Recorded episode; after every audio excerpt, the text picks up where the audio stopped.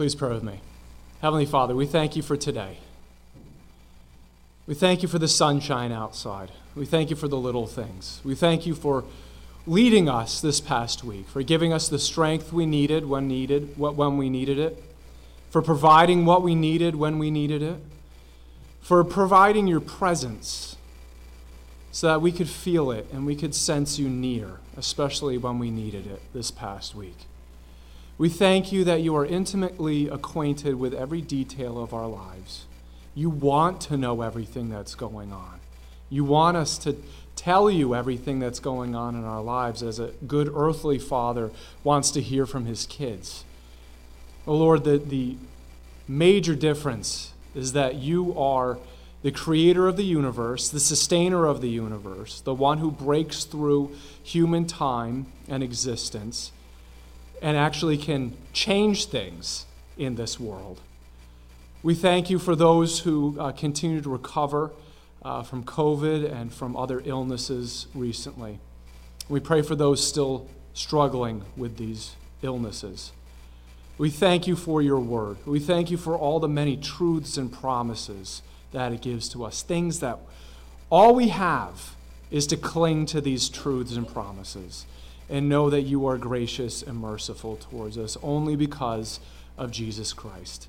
So, Lord, I pray that your word would go forth and, and work in our hearts and our lives. In Jesus' name, amen.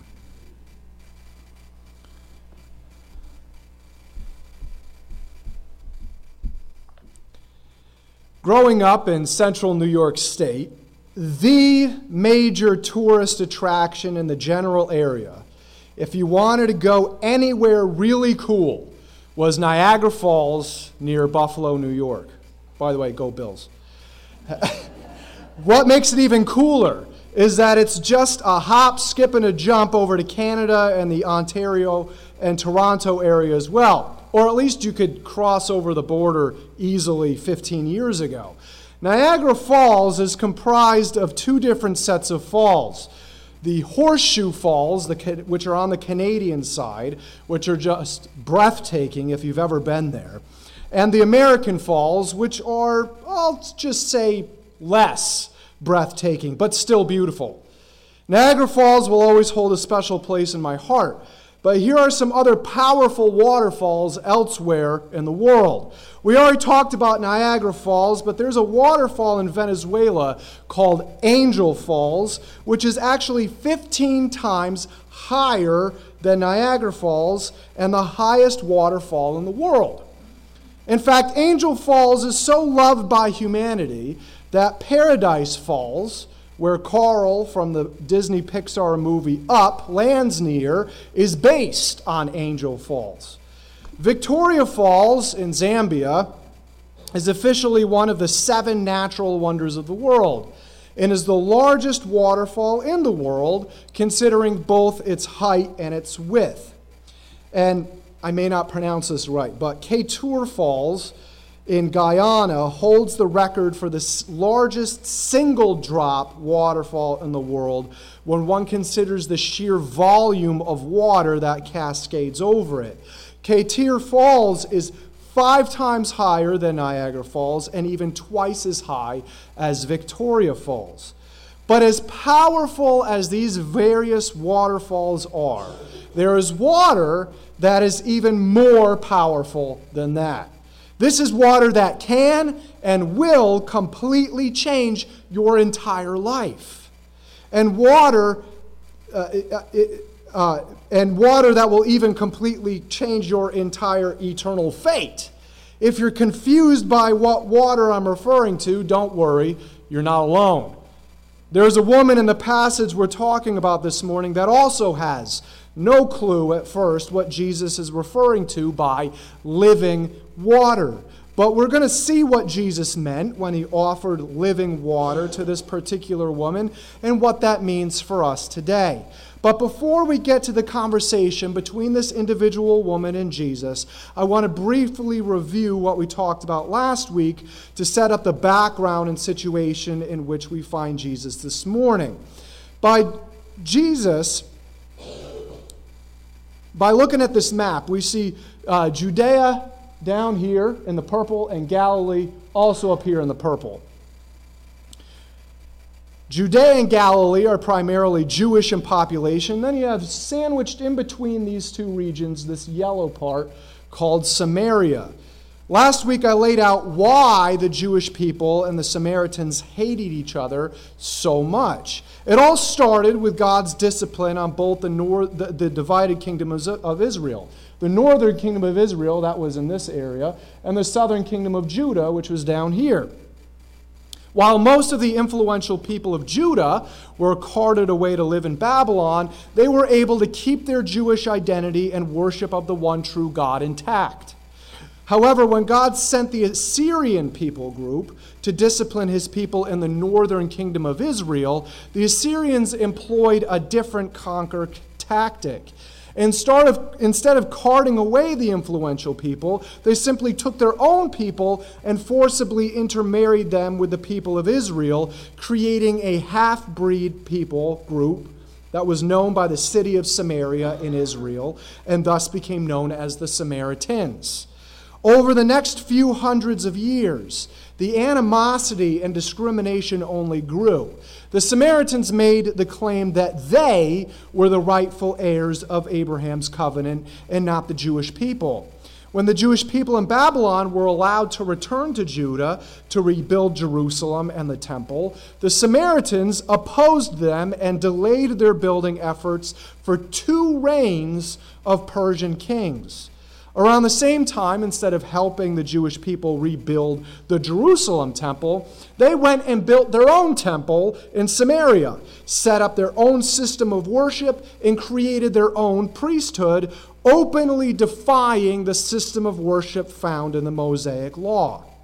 Fast forward a little while. When the Greeks conquered Judah, oppressing them and forcing them to worship the Greek deities under threat of death, the Samaritans not only didn't provide any help, but instead outright chose to ally themselves with the Greeks, compounding the Jewish people's suffering until the Maccabees finally overthrew the Greeks.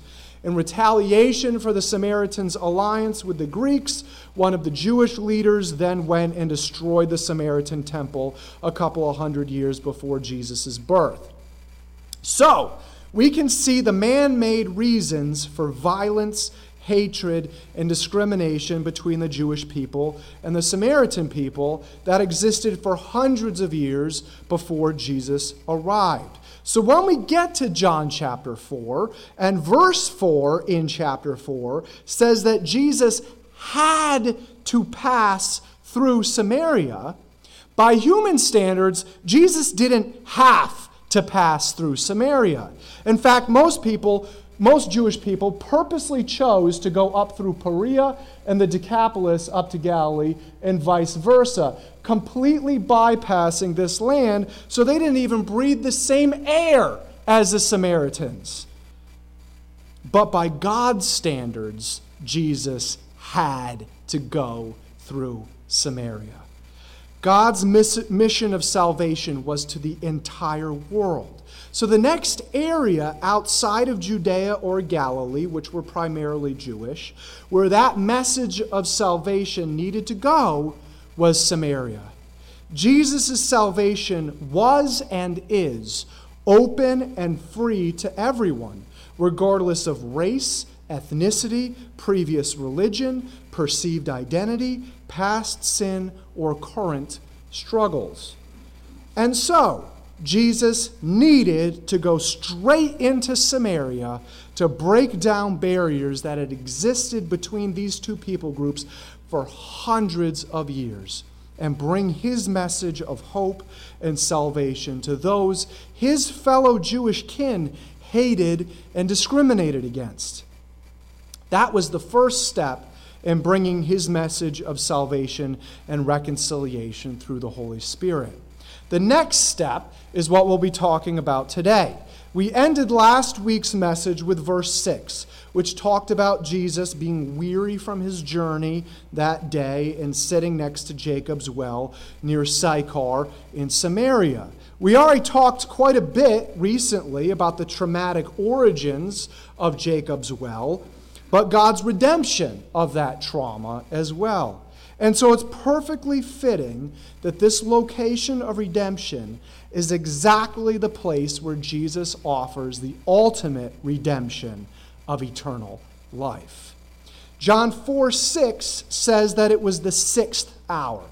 If one calculated time using the Roman method, this would have been the end of the day at about 6 p.m.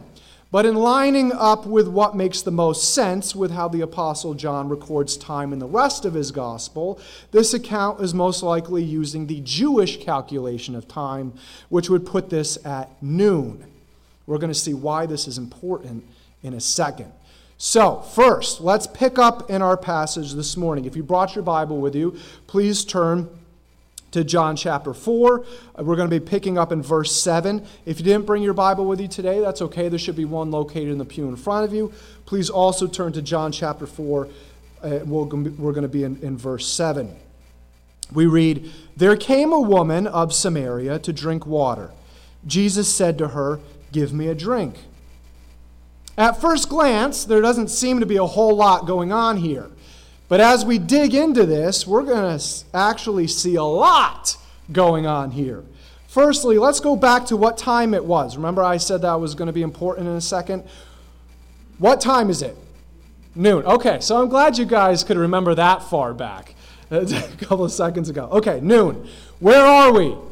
Smack dab in the middle of the Middle East. Where would one not usually want to be in the Middle East at noon? If you could afford to wait, not drawing water up from a very deep well in the intense heat of the day.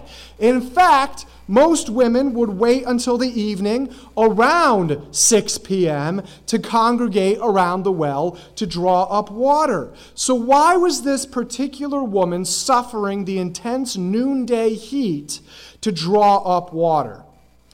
Well, we find out later on that she was pretty sexually promiscuous. Saying that she slept through half the town is not much of an exaggeration. Back in her day, this was a huge stigma, and she would have had to endure the sideways glances, the insults, and perhaps even boxing out from the well from the other town's women if she decided to show up to the well while the rest of them were there. Right off the bat, Samaritan or not, this woman was already on the outskirts of even her own society, ridiculed and shunned by her own townspeople. Speaking of social custom, no self respecting Jewish rabbi would be caught dead doing any of the following one, having any interactions with a stranger, two, having any interaction with a Samaritan whatsoever. And number three, as a man asking a woman one on one for water, especially one already known for promiscuity, for fear it would be perceived by anyone as solicitation or at the very least inappropriate flirtation. And number four, having a conversation with this particular woman who everyone in town knew how she lived her life and what her reputation was. And yet, what does verse 7 tell us Jesus does? That exact thing. He breaks all four of those rules right off the bat. By speaking to this woman and asking her for a drink, Jesus broke every single one of those societal and religious rules. As pointed out by one biblical scholar, any self respecting rabbi would rather go thirsty then ask this Samaritan and promiscuous woman at that for a drink of water. But yet again, this is exactly what Jesus does. Verse 8 also gives us the background for why Jesus did what he did. For his disciples had gone away into the city to buy food. His disciples who would have been the ones to either get some water for Jesus or be the ones to lower themselves socially to ask this woman for a drink on behalf of Jesus, where were they? They were nowhere to be found. For they had gone into the downtown market to buy food. Again, any other Jewish religious teacher or authority would have sat down as far away from this woman as possible and gone thirsty instead of having any interaction with her. But Jesus takes that opportunity in his disciples' absence to do the unthinkable actually have any kind of verbal interaction with this woman. Think of it this way if the disciples had been there, what would they have done? They would have done everything they could have thought of to be an obstacle to Jesus talking to this woman. But yet, a conversation with Jesus is exactly, ultimately, and all this woman needed. Jesus knew that this woman needed to hear what he needed to tell her about who he was and how she could have eternal life, and knew that that conversation was way more important than breaking any societal customs. There's a lesson in there for us as well. What societal or even religious customs are holding you back from having any interaction with and injecting the hope of Jesus to different people? I'm going to step on some toes here. Is there a religious custom that is holding you back from interacting with someone who identifies with the LGBTQ plus community? Anyone who's transitioning? Anyone who identifies with a gender other than the biological one? Is there a religious custom that is holding you back from interacting with someone who sleeps around or someone who doesn't really live by many morals? Is there a religious or societal custom that is holding you back from interacting with somebody who struggles with drug or alcohol addiction, or struggles with psychological issues, or struggles with intense depression? Is there a societal custom that is holding you back from interacting with someone from a different race, ethnicity, culture, or religion from you? As we see here and elsewhere in Scripture, Jesus broke every so called religious and societal custom to share his love and message of salvation and hope with everyone, regardless of who they were, and we must do the same as his followers. It may be uncomfortable. Let me ask you this. When has the Great Commission Jesus has called each and every one of his followers to, including us, to bring his love and truth to the entire world, ever supposed to be comfortable? Never and nowhere.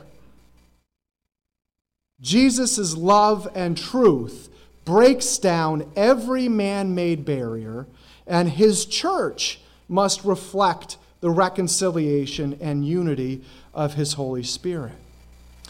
This woman probably saw Jesus approach with his disciples, tell his disciples to go into town to buy food, and then sit by the well. So she can tell that he is obviously a Jewish rabbi arriving in Samaria from Judea. The woman is shocked that this obvious Jewish rabbi said anything to her, much less ask something of her, for all the reasons we just covered. So she asks this rabbi if he really knows what he's doing. And if he really wants to be talking with her, much less asking her for a drink of water, which she would have, which she would have handled and then given it to him. Verse 9. Therefore, the Samaritan woman said to him, How is it that you, being a Jew, ask me for a drink since I am a Samaritan woman? For Jews have no dealings with Samaritans. We've already gone over pretty extensively between last week and this week why the Jewish people had no dealings with the Samaritans, much less take it several steps forward with a male Jewish rabbi speaking to a woman and a woman who everyone knew was promiscuous at that.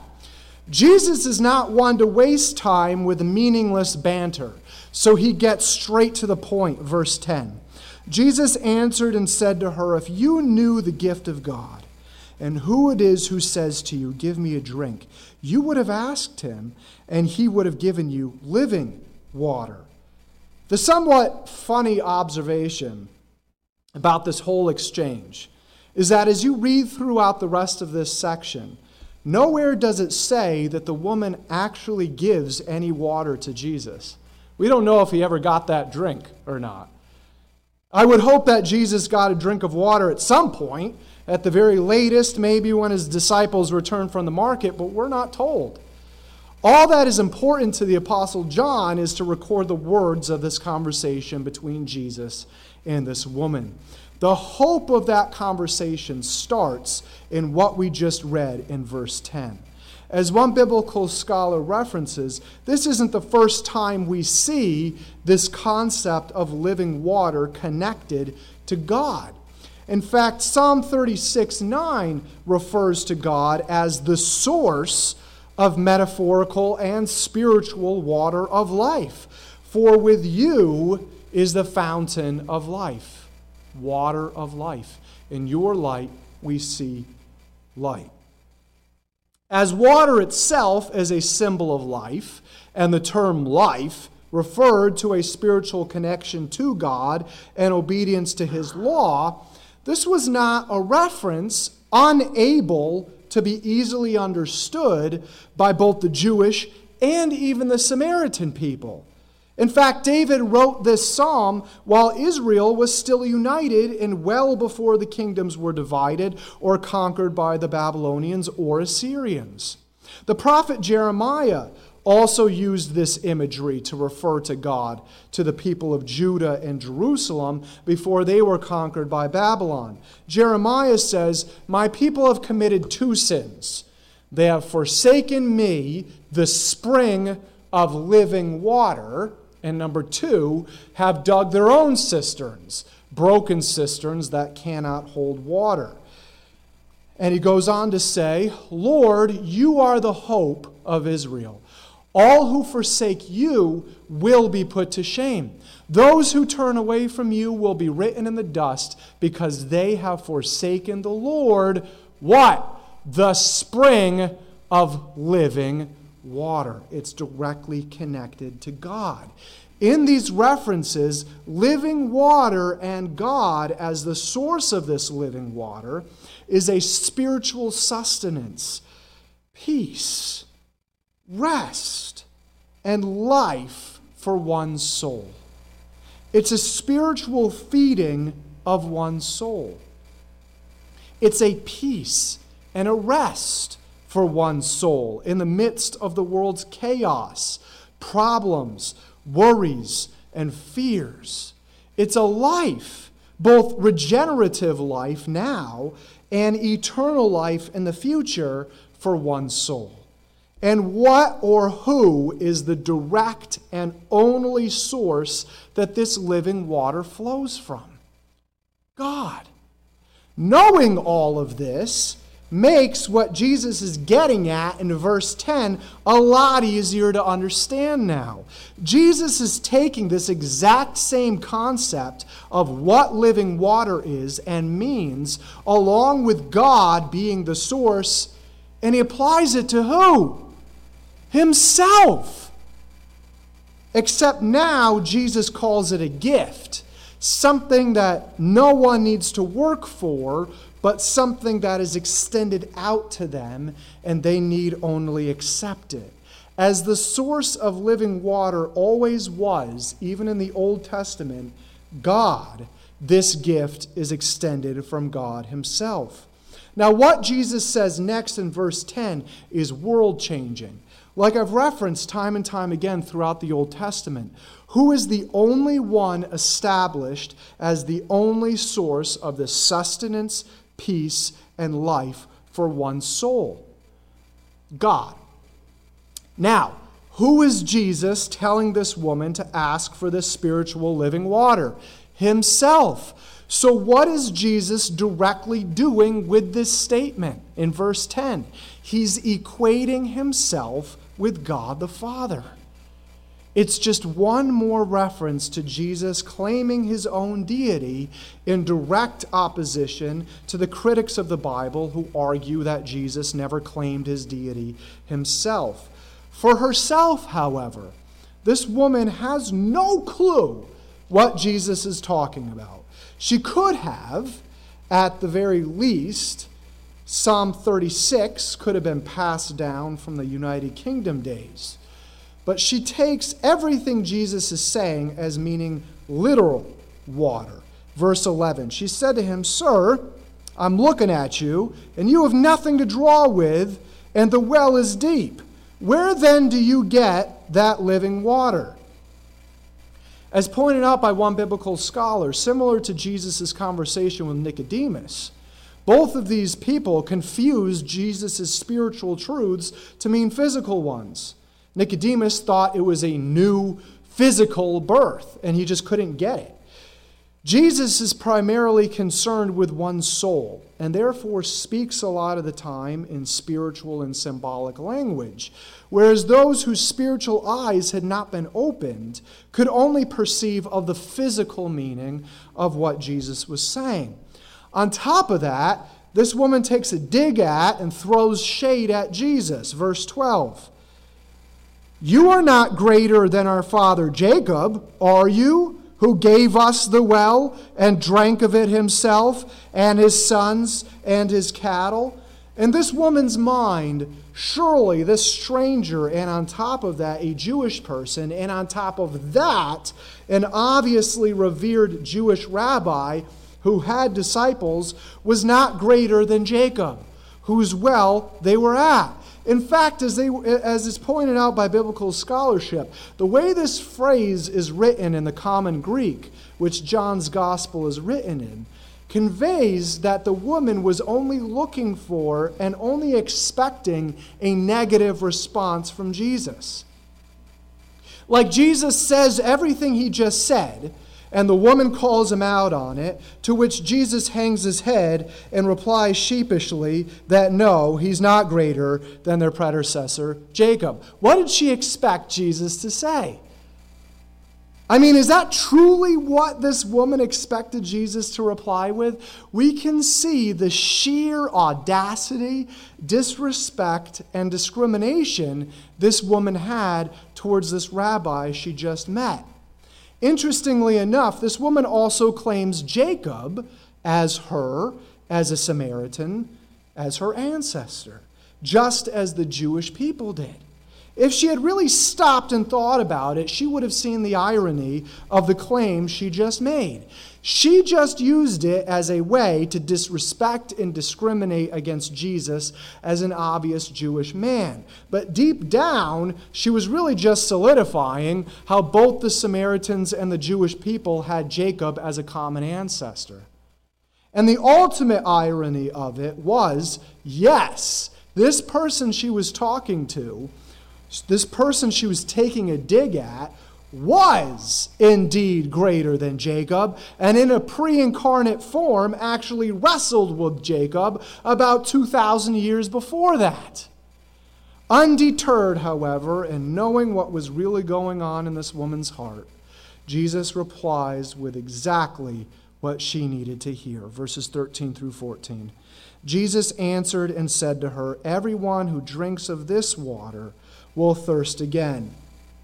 But whoever drinks of the water that I will give him shall never thirst, but the water that I will give him will become in him a well of water springing up to eternal life. Anyone who drinks the same water the woman was only thinking about, physical water, would only thirst again. And you know what? This can be extended to anything and everything the world has to offer. Any kind of physical desire that someone has insatiable hunger for more money, gluttony, more alcohol, more drugs, more material things, more sex outside of marriage, more of an alternative lifestyle to biblical teaching, more power, more influence, better job, more distraction, more ways to escape thinking or feeling different things will always and only result in not being satisfied and always wanting more. Everyone who drinks of what physical water represents here will always thirst again. But whoever drinks of the living water that Jesus offers as God will never need what physical desire always covets. Why? Because we are filled with the peace, joy, and hope that the Holy Spirit seals us with, and we no longer need what the world offers as counterfeit options for these spiritual and therefore physical needs. When we come to Jesus in repentance and ask Him for His forgiveness of our sins and make Him the personal Savior from our sin and the King over the rest of our lives, the Holy Spirit immediately makes a home within us and starts changing our perspective on everything. We no longer live our lives to satisfy our physical and worldly desires, what the Bible describes as fulfilling the flesh. We live our lives in the peace of knowing that God will provide exactly what we do need, has given us instruction and warning against the things He knows will only destroy us and cause us heartache, and gives us the truth that whatever we receive in this life or happens to us in this life is all a part of His plan. All of it. That gives us a tremendous source of peace and frees us from the constant and chain forging, never ending drive to want more and more out of this world. Why? Well, that brings us to the last part of what Jesus says this living water of peace, hope, and joy pours out on our souls. It results in eternal life. That's the end game here. Our focus is not on this world, it's not on how much we can get out of this world. We know the truth that, in fact, this world isn't even our home and will only be destroyed one day. So, why even bother trying to get everything we selfishly can get out of it? Now, there's nothing wrong with being wise with what God has entrusted to us, and if that creates more, to use that for God's kingdom. What Jesus is contrasting this with is the selfish desire to get everything we can try to get out of this world for ourselves out of greed. We know that we have been created for the next life. In the meantime, we live this earthly life to glorify and please God. God will bless those who seek Him, but that's not our focus.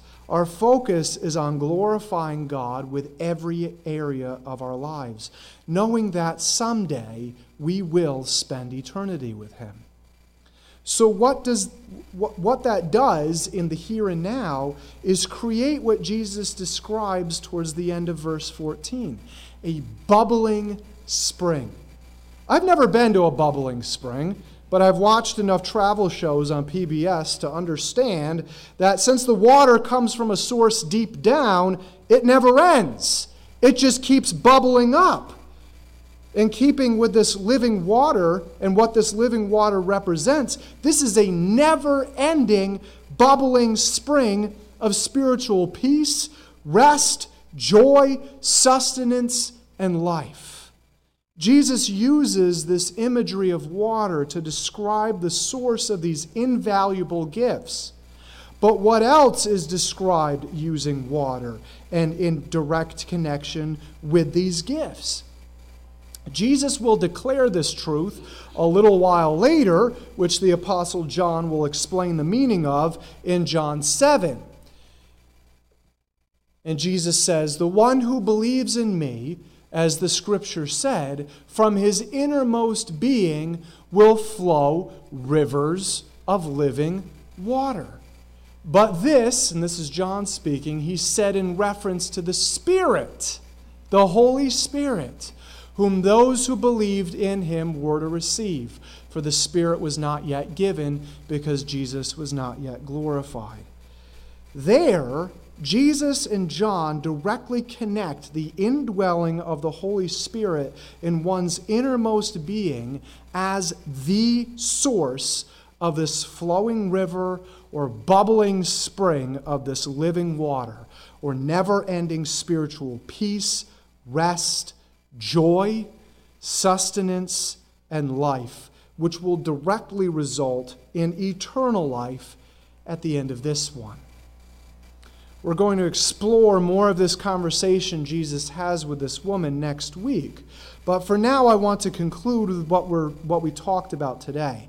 If you're sitting here today, or watching or listening online later, and you've never really thought much about Jesus, but rather you've lived your entire life in chasing after the things of this world, thinking they're going to give you any kind of lasting peace, I hope you've come to the conclusion that everyone eventually comes to, and that's this.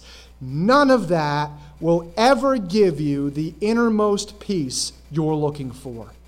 Instead, you will always want more and more to fill that emptiness that was designed to only find its peace in surrendering to Jesus. Repent of that former life and the sin that ruled in it.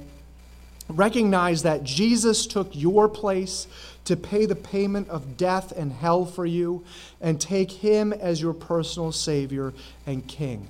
If you are sincere, about your surrender of your life to God based only on what Jesus did on your behalf, you will immediately be indwelt in your innermost being by the Holy Spirit, who will be your unending, bubbling spring of what you've always been searching for God Himself, and the peace, hope, joy, sustenance, rest, and eternal life that comes along with that. If you have surrendered your life to Jesus, but you're realizing just how much of a grip the desires of this world still have on you, surrender that grip, that grip to God today. Ask Him to renew in you a desire for what really matters. And that's only what He can give as living water to your soul. If you've been distracted by too many things in this life from what God wants you to be doing, it's time to break off those things in your life and redirect your focus on how God wants you to be living and what God wants you to be doing. And let all of us not allow this world, the kingdom of darkness, or our own selfish desires keep us from truly enjoying to the utmost the living water that Jesus gives to us each and every day. He gives us this living water to enjoy. So let's enjoy it as His children. Don't let the world steal it from you. Let's pray.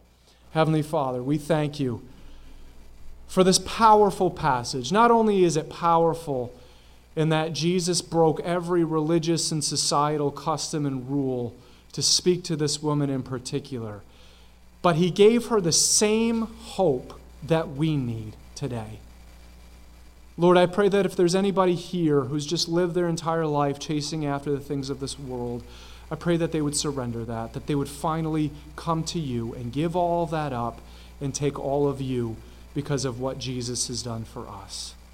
And I pray that if there's anybody here who has surrendered their life to Jesus, but they've just found themselves gripped by the things of this world or being distracted by all these different things that they're filling their time with. I pray that you would break them off of that and that you would redirect their focus onto living for you and doing what you want them to do. And Lord, all of us, eh, all of us who have, who have surrendered our lives to Jesus, taken him as our personal Savior and King, I pray that we would enjoy to the utmost this living water that you give to us every day. I pray all these things in Jesus' name. Amen.